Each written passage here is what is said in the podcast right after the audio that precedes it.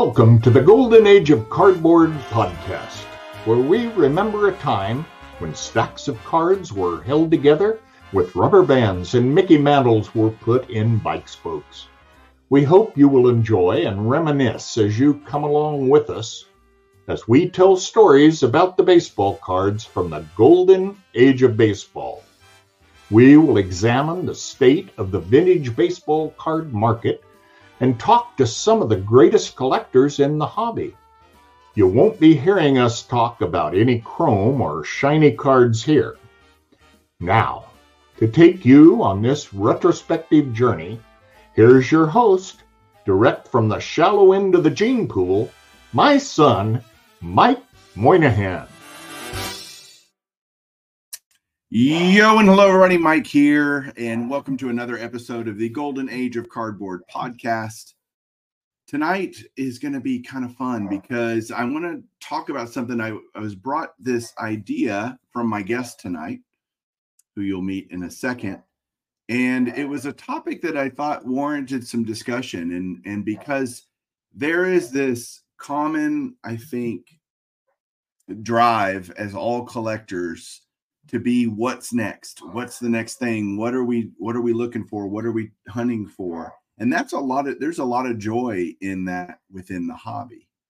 But i think it can obviously distract us from a lot of things around the hobby that can also be enjoyable if it's our singular focus. And so what i want to talk about tonight and give you guys some ideas or some things talk through this topic and give you guys some things to think about about ways to enjoy the hobby beyond just acquiring more items. And to do that, I'm going to bring on my guest tonight. It is Drew, the Drew from a Vintage Legacy. Drew, welcome to the show. How are you? I'm great. Thanks for having me on tonight, Mike. You betcha. I'm excited. Uh, when you came to me with this topic, I was very intrigued. Mm-hmm. Um, why don't you tell everybody a little bit about your story as, as much as you want to get into and and how the hobby's been for you the, the last 18 months or so. Okay.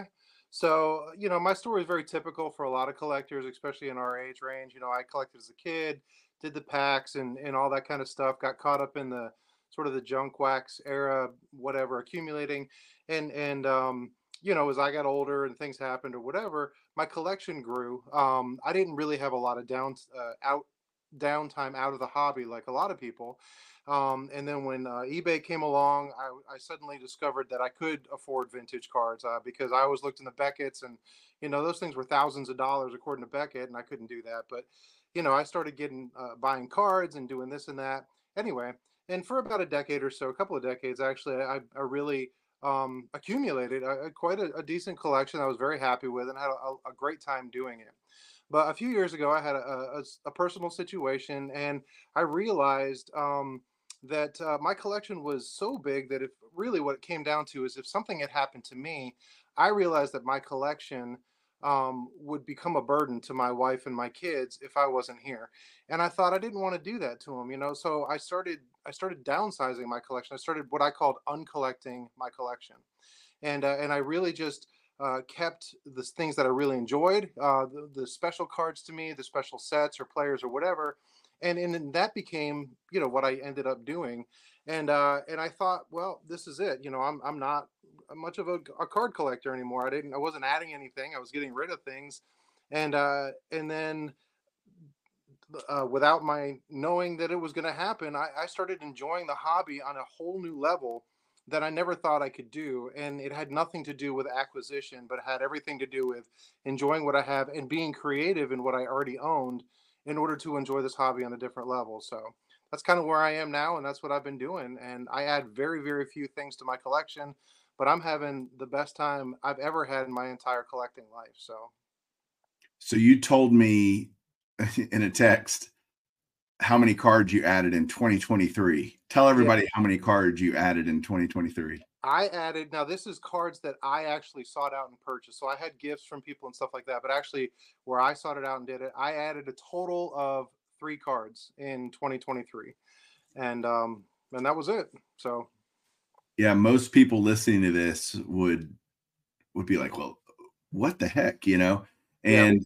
they might even define you not as a collector. And I completely disagree with that. I think, in fact, all the people that tell me that they took breaks uh, for periods of their life for various reasons, you know, growing up, chasing girls, buying cars, whatever, going to college, all these things, didn't have the money, etc.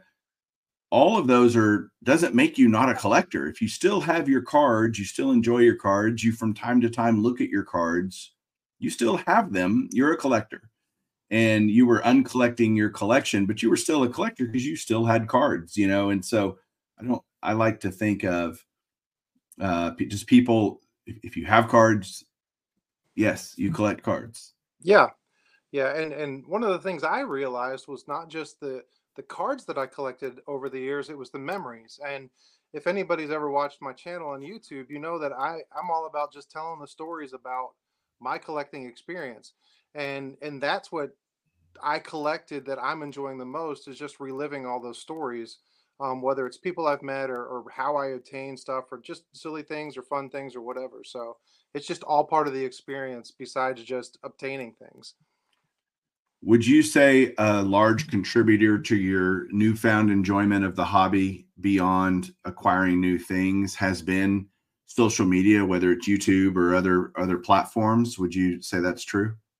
Yeah, definitely, because I've been on Net54 for quite a long time. Um, in fact, the first time I ever heard or met you was that over a decade ago. I didn't know who you were, and you did a, a quick. It was your first room tour video, and I watched it, and I remember watching. I didn't know who you were, and um, years later, I, I found you on YouTube through other circumstances, and I'm like.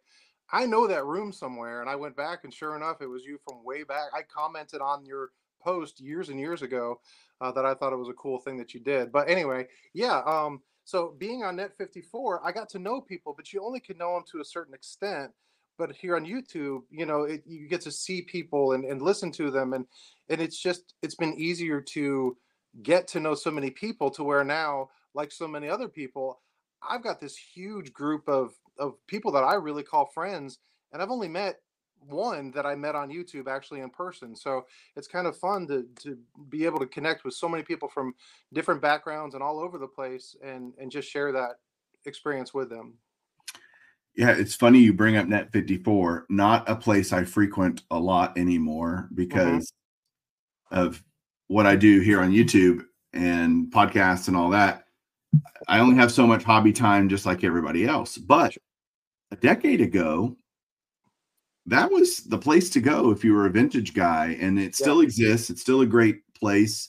Uh, if I, I, hardly ever talk about it on this show, but Net54, if you've never heard of it, is a forum, basically an online forum with a myriad of topics. If you want to learn something about vintage cards or there's a set you want to know more about, that's the place to go because there are. Um, my son-in-law is calling me. Hang on. Um, there's so much knowledge there and but it's exciting to that you've kind of migrated because forums you can only learn about people so much right at the end of the day i even went to some of the net 54 dinners at the national and you know it was great and all you know what's your username you know and i don't there's so many people it's hard to get to know anyone really well mm-hmm. uh, there's other mediums that i think lend themselves better to developing good friendships and and people you can really have common ground with and all that kind of stuff but yeah. still a great place to learn a great place to see things and uh, blowout forums is obviously another one those are the two kind of those are the two big ones i would say mm-hmm. So yeah those have been well you you made me reach back into the mental archives there for sure yeah thinking about that um yeah, great time, good times. I remember posting that video and like nobody's gonna watch this. yeah, it was funny because eh, not to get off topic, but I, I remember watching it. And I'm like, I can't believe someone's actually putting their collection on YouTube. Like YouTube was just, it wasn't like I don't know. It just had a different aura back then, and uh, and you were the first person I ever saw anything with cards, and for a long, long time. So yeah, but that's that's just part of the connection, and that's that's how I got to where I am. And yes, to answer your question, a lot of my enjoyment is because I'm doing YouTube, but not because I'm creating stuff. it's you can still get to know people even if you're not creating people through comments and other other ways as well. Yeah, for sure. Um, the greatest thing was YouTube used to have direct messaging mm-hmm. as part of the app, so you could actually, if you saw somebody that you really connected with on a on a collecting level, you could, hey, reach out and hey, I love your stuff or whatever. I I used to do that all the time in the beginning because uh, I didn't know anyone either, and have, have built a great network of friends similar to you. And I would say that is my favorite part of enjoying the hobby. Uh, period. More than the cards, even more than the cards. Definitely. Which, which is not why any of us ever got on. We we got on there because we liked cards, and we found out, hey, I like these people more. You know, uh-huh. and uh, that's been so much fun. And now we have this again, this uh, we can speak this common language of that no one else can speak if you start talking to a non-card person and use acronyms and describe things that most people would their eyes would glaze over and they wouldn't understand uh, so it's a unique bond that card collectors have and a unique community that we have here. People listen to this podcast that watch the show on youtube whatever. Uh, they reach out to me all the time and just say how much it, it means to them to you know connect with other people like hear other people. Nobody wants to hear me talk for an hour.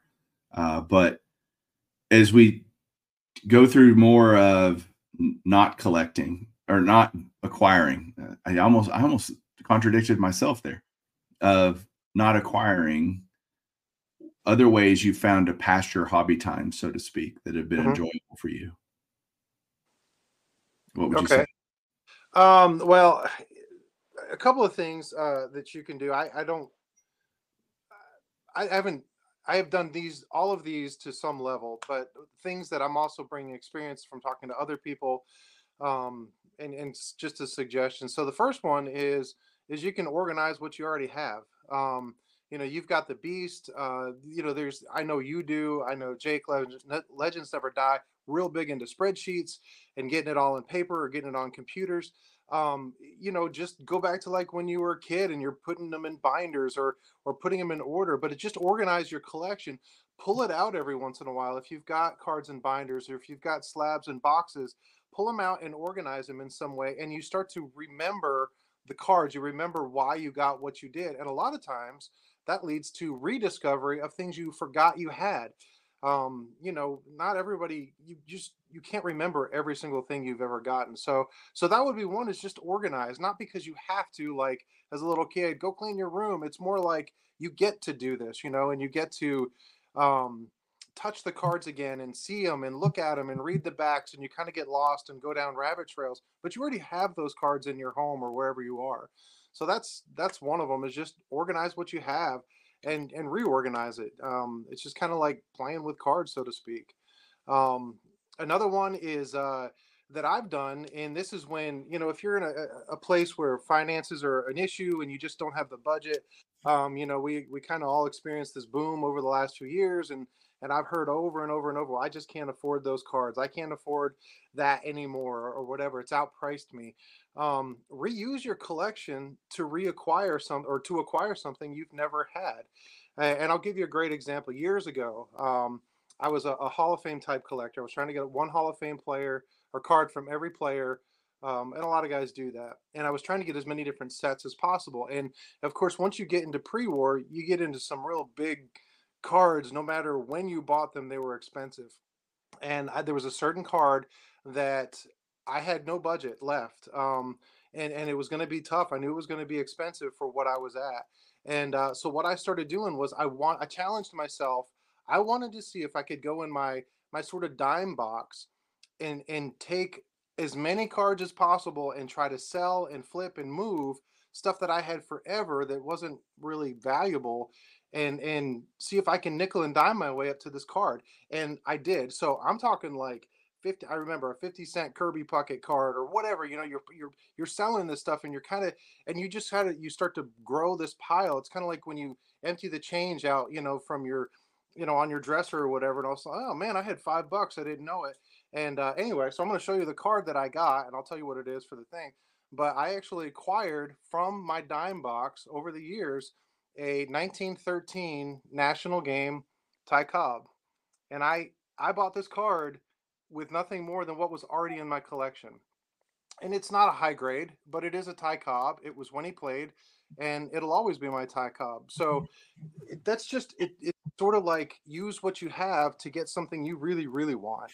And uh, it's not that's not for everybody, but it is a lot of fun if you have that mindset to be able to do that. And I totally respect that. It, it's a great story. I I immediately, and probably a lot of people feel the same way. I immediately started thinking, well, what could I get rid of and and and trade up, so to speak. Mm-hmm. And I'm thinking about, I've been thinking about this a lot lately because I had um, Mike Junkwax Hero over last week, and he was looking around. He's like, "How do you ever look at all this stuff?" And the answer is, I don't. It's impossible. The volume of stuff that I have is quite literally impossible. And so my challenge has to myself has been, okay, look, I have X thousands of Hall of Fame autographs. I don't need that many. I don't need 59 Brooks Robinsons or whatever. You know, could I take some of those? And I'm, my, the the gold card I would be trying to get is a DeLong Lou Gehrig. Okay, uh-huh. so an eight to ten thousand dollar card, which to pay the cash for that is daunting. Um, and so I think, well, how else could I do it? And it would be to sell all these.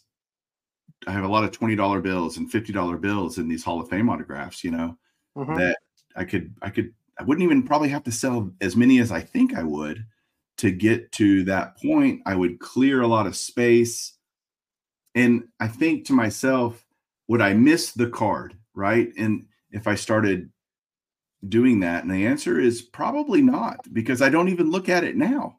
Yeah. Right. So it's like I'm I'm having to be very honest with myself about my collection and what truly do I enjoy, what truly makes me happy, would I rather have would I rather have these 2000 extra Hall of Fame autographs or would I rather have a DeLong Gehrig, right? Yeah. As, as a just one example, right? You could do that in a whole lot of ways. And it makes a whole lot of sense. My hurdle, the mental hurdle of doing that is, you know, once you go down it, I don't want to half ass it. So it's either I do it all the way, yeah, or don't do it at all. And it's finding time, listing stuff, you know, can take a like it, it takes time. Oh, sure. It's work, no doubt. And for me personally, having to deal with the taxes and everything and selling and getting to a threshold where I would have to start reporting all of this just sounds nightmarish to me. And it, you know, so do I do it at shows, you know, where cash is king kind of thing? I, you know, I enjoy going to shows. I enjoy going to shows. I don't, I've been a dealer already once at, recently at a Dallas show. Not the funnest experience. I, I had a good time, but I'd much rather not be obligated to sit and try to negotiate and you know yada yada. So it feels to me my hurdle is me. It's my own. I'm I'm kind of having a therapy session with you right now about my collection. In that, why do I need all this stuff? And at what point do I start doing what you did a while back to yeah. uncollect, so to speak, in a way? Well, and and that's the thing is if if you choose to go down that road and that road is not for everybody that was for me at that time and i may not do that now but if you choose to go down that road it is a lot of work but it's it's like anything else you're setting a goal and i will at- obtain this goal but i have to do all these steps so like what you were referring to um, in, in our little counseling session is you need to look at that and say is this a reason I'm not doing it, or is it an excuse I'm not doing it? Oh, and totally an excuse. Then, if it's an excuse, then you know, either turn it into a reason or get over yourself. And I don't mean to be rude, but this, no. this is everybody. But it is a lot of work, and it's not for everybody. But the way I, I've, in fact, I was talking to a friend of mine uh, in the hobby, and he's got a card. He's, I just can't ever save that much, and this and that. And I said, if you sat down at a table, like if you sat down at a table and you had your pile of of Hall of Fame autographs of Fergie Jenkins and Jim Palmer's or whoever you've got your 20 and 50 dollar bills and someone's got a, a, a 33 DeLong across the table from you and they say look I will give you this pile for this you would snatch it up in a second the only difference is you have to go through one at a time or a lot at a time to get through that big pile that's the work but the sweat equity makes it that much more fun and then then you've got that story that I referred to earlier. Then every time you show off your DeLong, you're like, and I got this DeLong Gehrig because I sold, you know, all these Hall of Fame autographs that I don't even miss. And it becomes that much more deep. It becomes that much more rooted in your collection of why it's so special. Because if we can just write a check for any card, it's just another card. It's just got a higher price tag. But if you put the sweat equity in, it makes it that much more valuable to you internally. Yeah, I I get it. Um, it's a lot easier to buy cards with found money than earned money, right? If someone gave you a hundred dollars and said, "Go buy a card," you might not buy the card. You might just buy some. Well, I wouldn't have bought this, but I've got this hundred dollars. I might as well buy that with that. Versus, man, I worked for this hundred dollars, whether it's at your job or selling cards or whatever, to earn that hundred dollars you're going to be more cognizant and careful about how you spend it, right? Exactly. Not so just uh, wishy-washy about it, so to speak.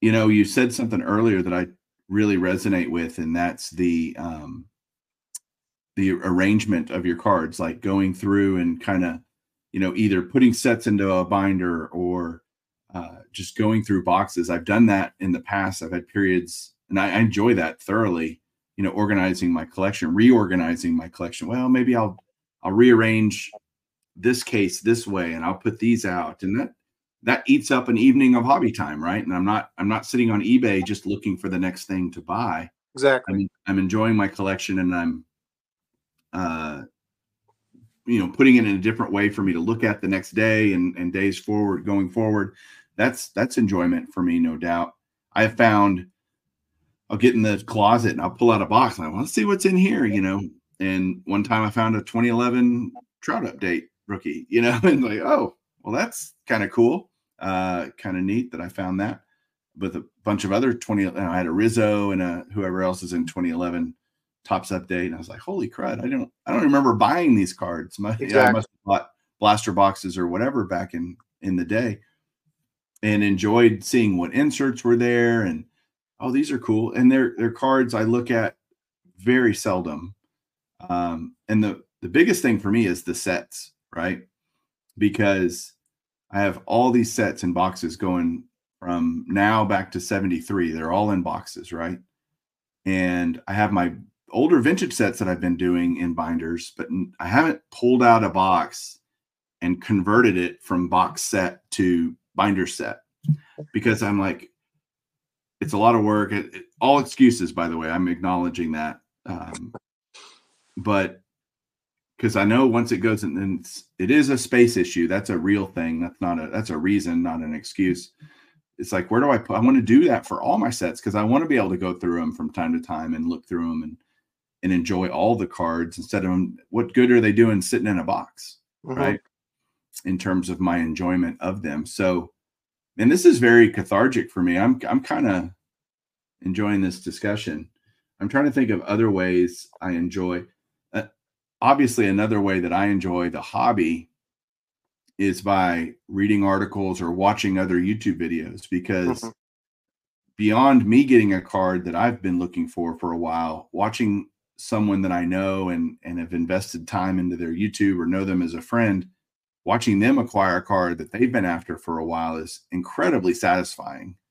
Uh, it's surprising how much how happy I can be for someone else to get a card, even if it's one that I would like. I would love that card, but man, it's so cool to see, you know, Johnny get the card that he's been looking for for five years. I love that. So that eats up. That could eat up a whole evening of hobby time if I just spend it watching YouTube and catching up on people's videos. So, um, go ahead. Other thoughts, Drew, right now? Yeah. Um, so that kind of leads into another one is when you start really getting into this hobby on a on a different, not necessarily deeper, but maybe deeper level, you know, and you start meeting people and making connections, they start to become more than just a fellow collector and they start to become a fellow friend. And then you can share that experience. Now, you already mentioned, you know, you get to see somebody, you know, get a card they're looking for. And you and I both know that it doesn't matter what that card is. It could be like, uh, for instance, I watched a video this morning uh, of a guy that I know on YouTube. He's got a small channel. He has a, a he has a good collection, but he's very happy. And what he acquired was probably a five dollar card, but hearing the joy in his in his voice as he described finally getting this thing and he couldn't believe it. I was so happy for him. You know what I mean?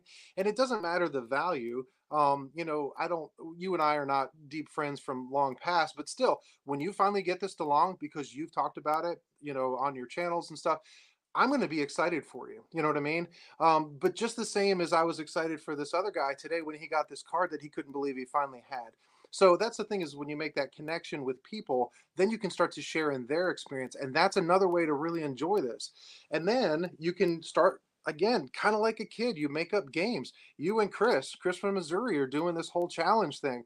I mean, that's just honestly two grown kids playing with their baseball cards and you're filming it and you know you know and it's all in fun you know i mean we talked about it a little bit before we uh, started recording, but you know, you, you've got to knock down his ego a little bit. It's just all jest and it's all fun, but it doesn't really matter um, in the long run. So making that connection with people and then being able to um, share in their joy and and have fun with their collection as well. You know, be able to talk about it and what did they get and how did they do and what were their experiences. All that just helps drive the the depths of of this community being so much more fun than just getting cardboard totally.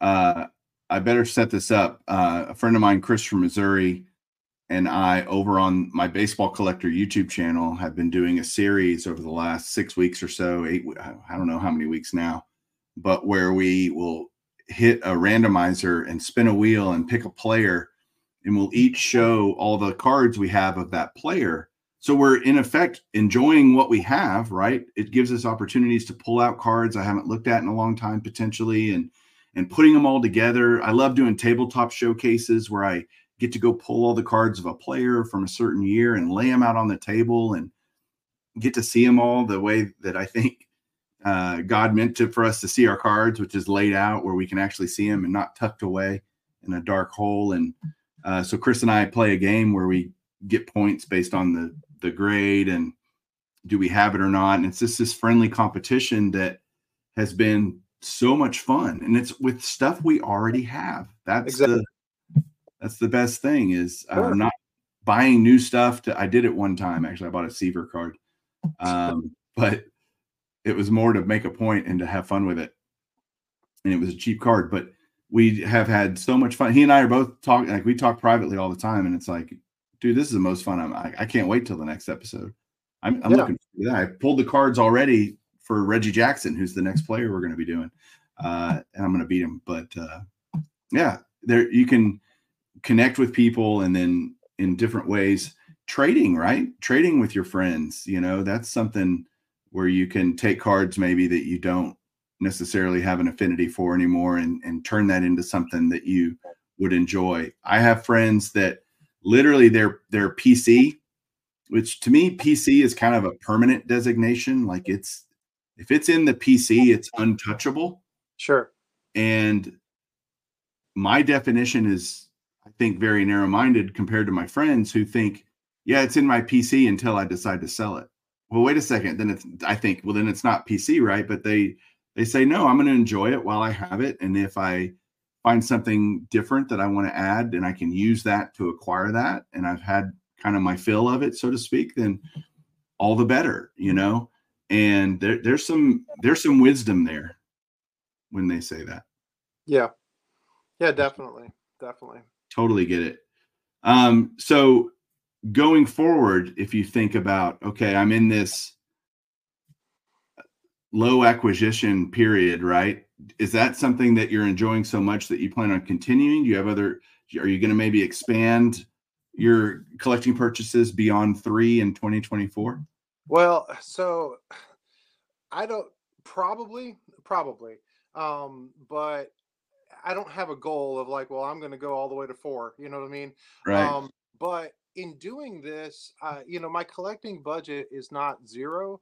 I'm just not spending it, and I don't because you know I've I really came to a point to where cards that I want have been around for 50, 60, 70, whatever years. If it's another year, it's going to be okay. You know what I mean?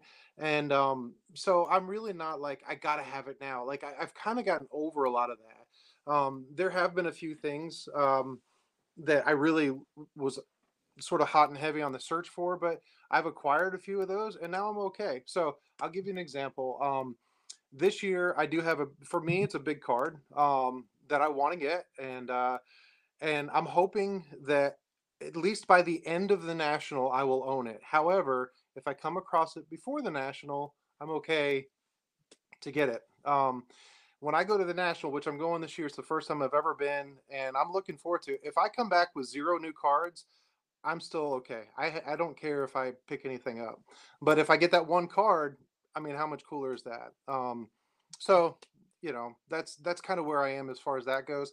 Other cards, I don't know. Um, I've got money that's that's sort of saved up for whatever, but if I don't get it, it's okay because I don't have any current um, want list. Like uh, you know, I'm not building a set. I I finished a 53 Bowman color set uh, about two years ago, and when I was done with that, I thought, you know what? I think I'm done set collecting. I'm I'm okay. I don't want to go through another set. I have four vintage sets. They all have a very special reason and meaning for me and they're all complete, and I'm happy with them. Well, five because I have the Red Heart set, um, and uh, and uh, but I, you know, I I'm okay with what I have. I really am um, because I can pull out. I don't have, and, and I'm not putting down people that have this kind of a collection. I don't have thousands or tens of thousands of cards.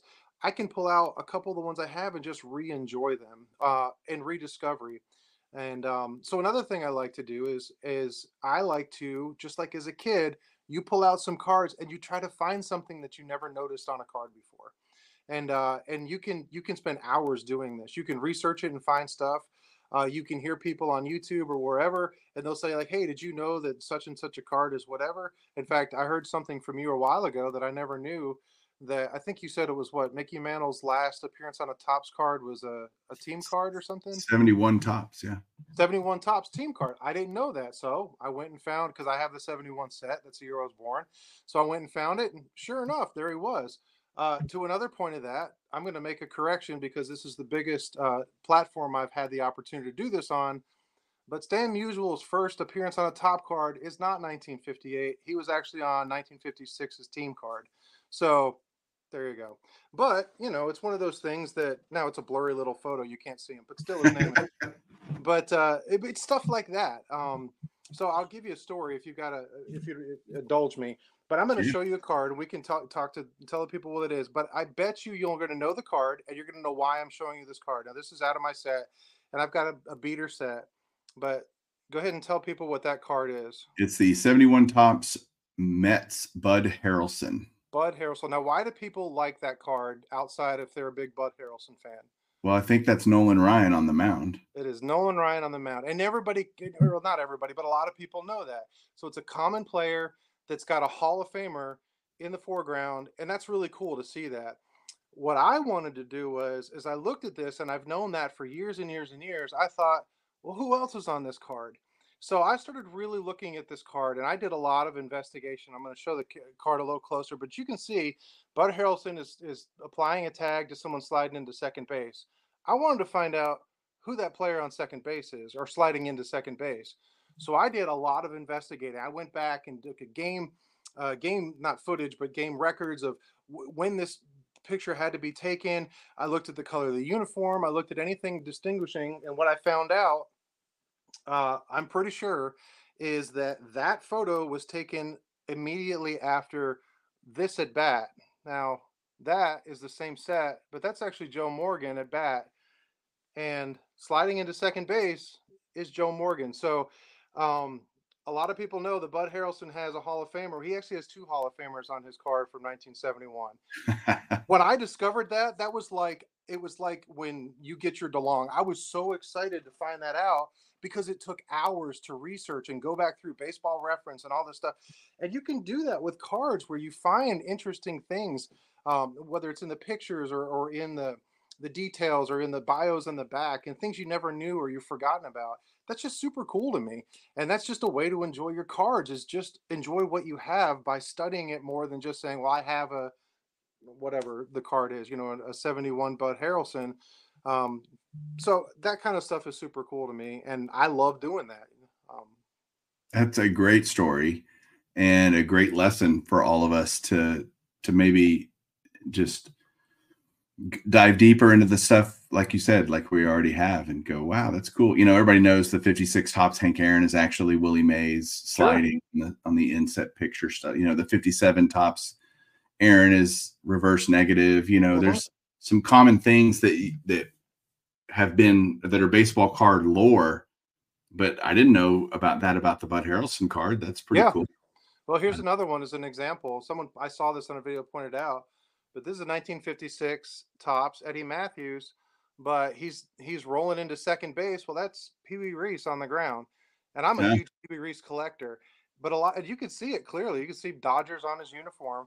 Um, 1956 is absolutely the best set to find hidden Hall of Famers uh, because in the action shots, there's so many plays that were at home or first, and you can see a lot of players. Like I've got uh, Jimmy Piersall same set, and you can see very clearly that's Yogi Berra that is on the ground.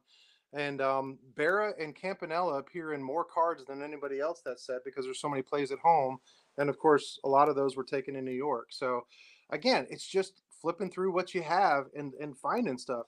And, um, you know, Jimmy Piersall's, he's a semi star maybe, but he's not a Hall of Famer. So if you don't have an Eddie Mathews, you know, look at Piersall or whoever, you know. Uh, but you're right. There's there's the, the things that we know in baseball card lore, and then there's things that are still yet to be discovered that you may not have known. So, very, very cool. Um, trying to think of other ways that I enjoy my collection beyond the uh, the cards themselves, acquiring new cards, and there's a lot to be said for learning about the players. Whenever I have a kid that comes over, I will usually give them multiple cards, usually of players long dead before they were even born. You know, these are younger kids, and I say, Hey, I'm going to give you this card, but I want you to go read about this player because he was significant for this reason or that reason. And I want you to go learn more about that. We, I don't think we, especially in today's world, it's about owning the card and not why is that player historically significant in any way.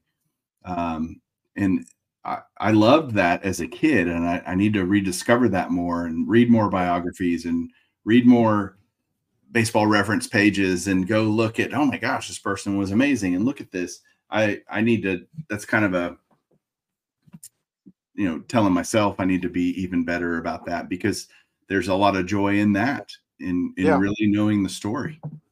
Yeah you can you can easily randomly pick say five cards from your collection um, of common players and then spend a night researching those five people and just challenge yourself to find what was different or exciting a story about that guy. The thing is is it's not all in well it is in books but it's so easy on the internet now. You just sit down and you can look and find stuff and you know one of the things that that i've heard and i've said is these guys that made the major leagues they were absolutely the best player in their high school you know what I mean?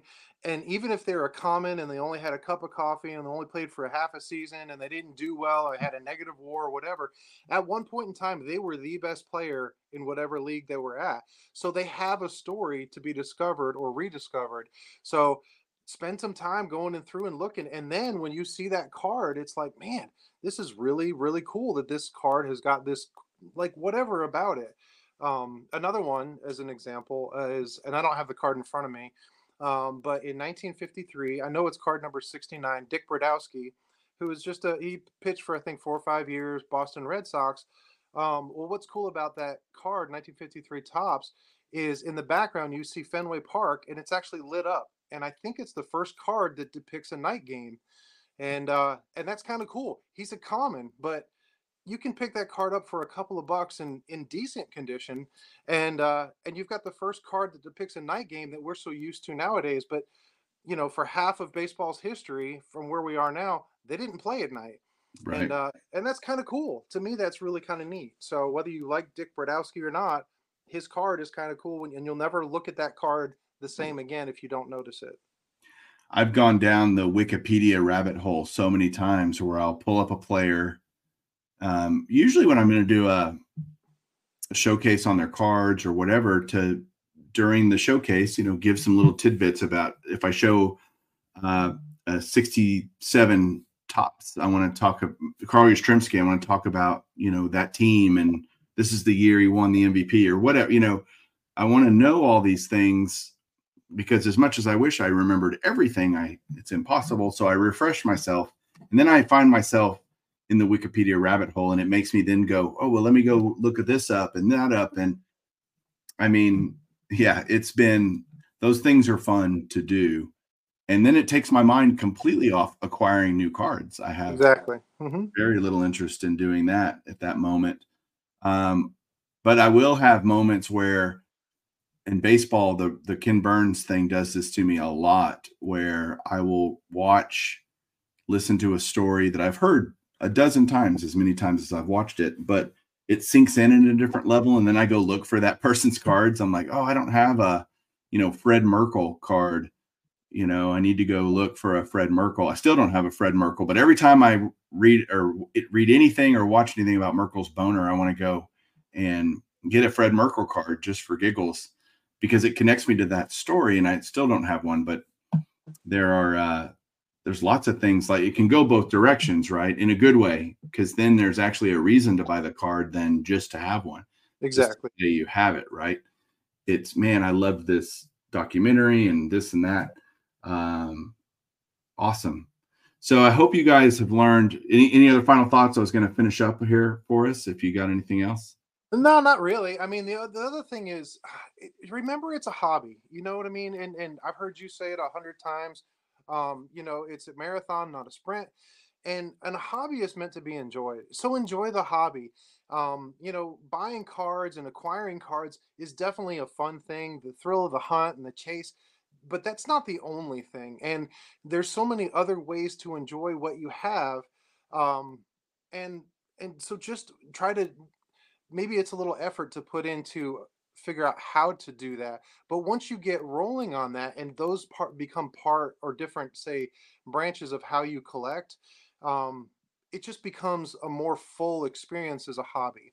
Um, get to know more people uh, or or get to know the people better talk about stuff share your collection with people have them share with you. Uh, all that stuff is just it's just made the whole hobby experience uh, like i said a much more full experience and uh, but anyway, that's that's kind of where my thoughts are on it. So I appreciate you. I love it, Drew. I really appreciate you uh, being my counselor tonight. Uh, I, what are you, 150 an hour, 200 an hour? I got to decide how much to pay you for this session, but uh, I really do appreciate your time and coming on the show. And, and, it was a great idea for an episode, and I'm so glad to do it. So, um, yeah, that's it for today, guys. Really, uh, if you got something out of this, leave a comment. Would love to hear what you guys think if you're on YouTube. And if you're on uh, podcast, you can message me on Instagram at Baseball Collector Mike. Would love to hear from you, your thoughts about this episode. Thanks everybody so much. Go check out Drew's channel. The Drew a Vintage Legacy is his channel name. Check him out. You'll enjoy. You'll hear some great stories about cards. Talk to you guys later. Keep collecting.